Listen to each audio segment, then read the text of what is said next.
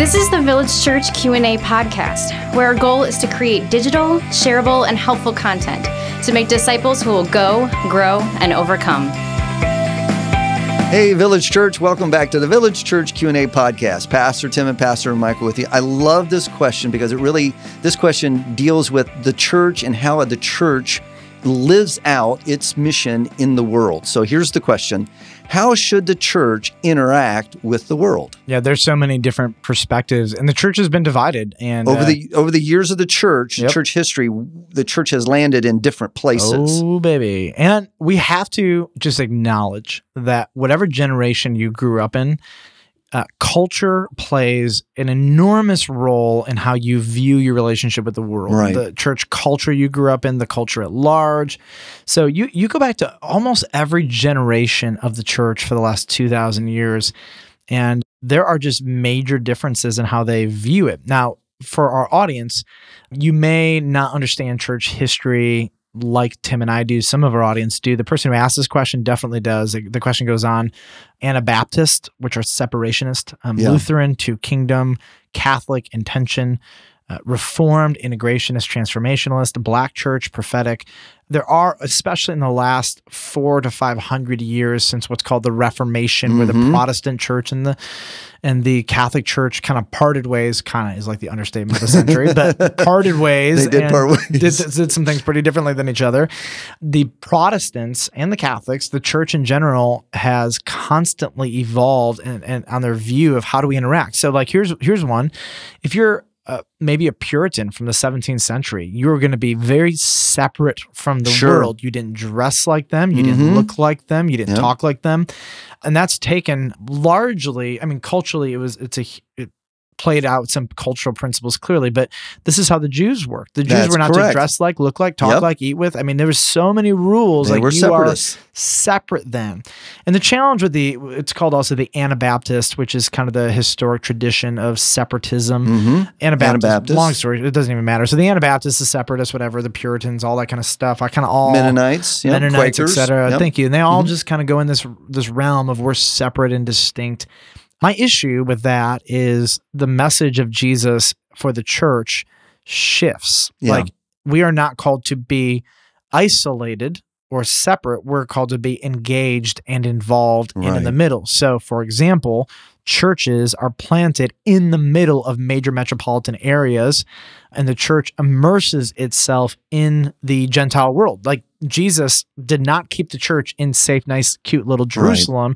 He put it in the middle of pagan territories and said, Now you are in the world. You're not Right. of the world, That's right. but you're in the world. And so, even just the Anabaptist model, I think the separationist model, they just have to acknowledge that probably this wasn't how the early church existed. Right. And to be very specific, this is where the Amish and the Mennonites would land mm-hmm. today. Yep. They have so separated themselves that our culture and our society says, okay, they huddle together. They're they're in one community together, but they're not missional. They're not reaching their community.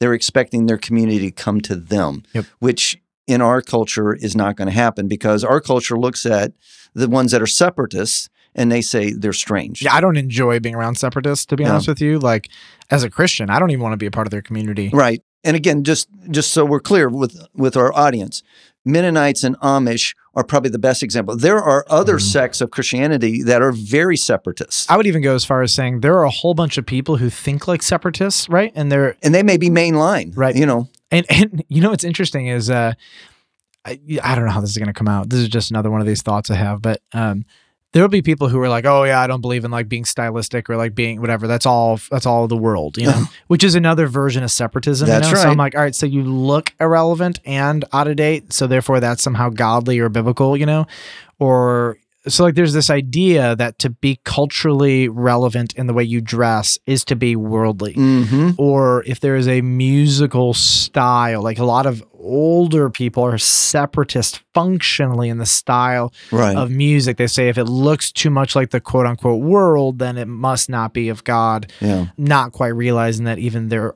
old school hymn classical Were genre were yeah i mean they were basically taken from the world but we forget that you know Yep. hundreds of years Yep. removed and that's fine and so i do see a lot of the trickle down of separatism and often when people in a church are scared of what's happening it just kind of exposes some of this anabaptist separationist like Yeah. roots inside Yep. of them you know that's one perspective I, I personally don't particularly like that but what i do appreciate is their high sensitivity to sin yes. and their high value for righteousness. Here's my my challenge for them is righteousness begins with the heart yeah. and then plays itself out into your behavior. Mhm. Sometimes in separatist churches, their obsession is with your behavior. Yeah. And then separatist churches also have a long track record of making people obey Jesus before they can really be saved. Right. Separatist churches also have a history of judging people's salvation by their level of righteousness and Yeah. holiness, which is evil always.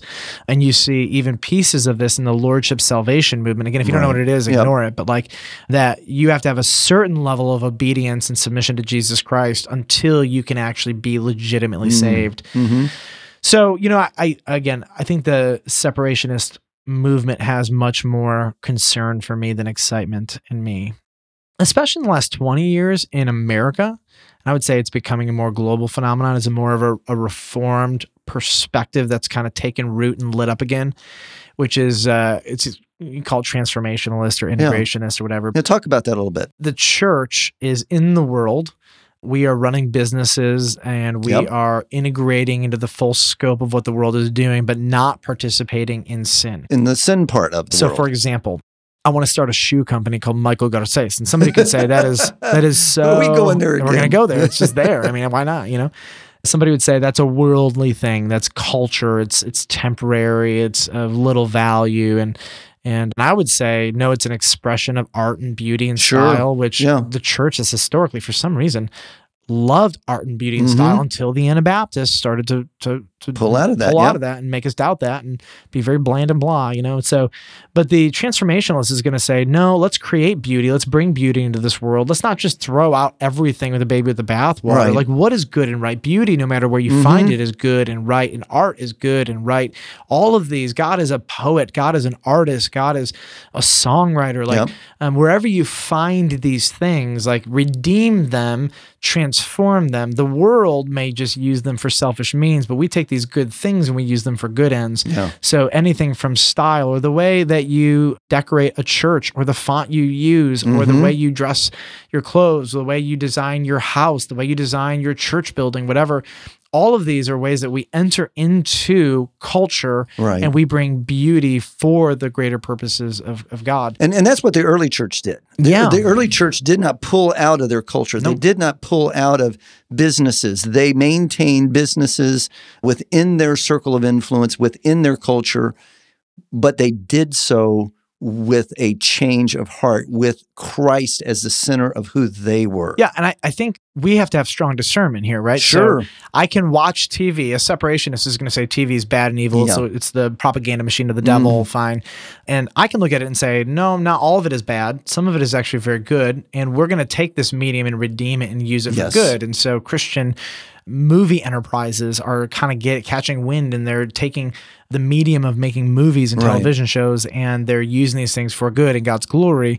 And so they're taking things that have been abused but are fundamentally neutral Yeah. and they're taking these neutral things and using them for good. And so I just I'm a fan of that in this context in this culture. So there are TV shows that my wife and I will watch and they're not Christian shows per se.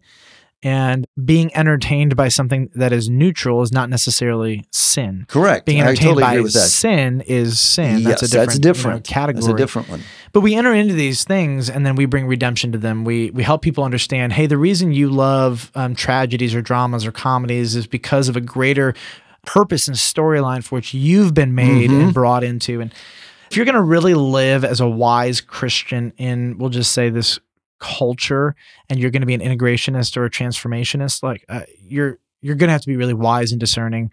The catch for them is it's easy to fall into sin and justify sin. Yes. So I might want to um, have a beer because God made alcohol and he apparently says it's good in scripture. But if I'm not careful, I'll start acting Mhm. like non Christians Mhm. with it. I might take this neutral thing and instead of using it for good, go too far with it. Right.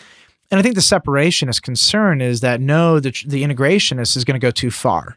And the reformed or integrationist concern with the separationist is no, you're not going far, Far enough. enough. You're irrelevant. Right. And you're avoiding good things that God has made. And, but I would just say largely, I don't want to make dumb rules. I want to Mhm. redeem good things. Right. I want to engage our culture where it's not sin and show Absolutely. people how to use good things for God's glory. For example, why we're teaching on Song of Solomon is because culture has hijacked, Hijacked the subject of sex. They're the ones who are the primary, if not only, audience speaking directly to the pop culture about this. And what I want to do is say, no, sex is a good thing. Let's show how people how to use it for God's glory. You want to be an artist, you want to be a musician, right? Let's let's use these things Sure. for God's glory. So I would say I'm more inclined, and Village is more inclined with be in the world, engage the world, and do good things and bring God glory That's right. good or neutral and, things. and don't pull out of the world just because you see that some part of that culture or, or that experience in culture has been hijacked. Yep. That is what kills me. Again, I guess everything comes back to Song of Solomon right now in my brain, but that's what kills me is the church allowed the culture to That is the hijack the, issue of sexuality. And then now when we speak on it, they're like, oh, you're going to speak on that? How could we not? How it's in how could- God's word. Right. He made it. It's good. And we're losing the battle.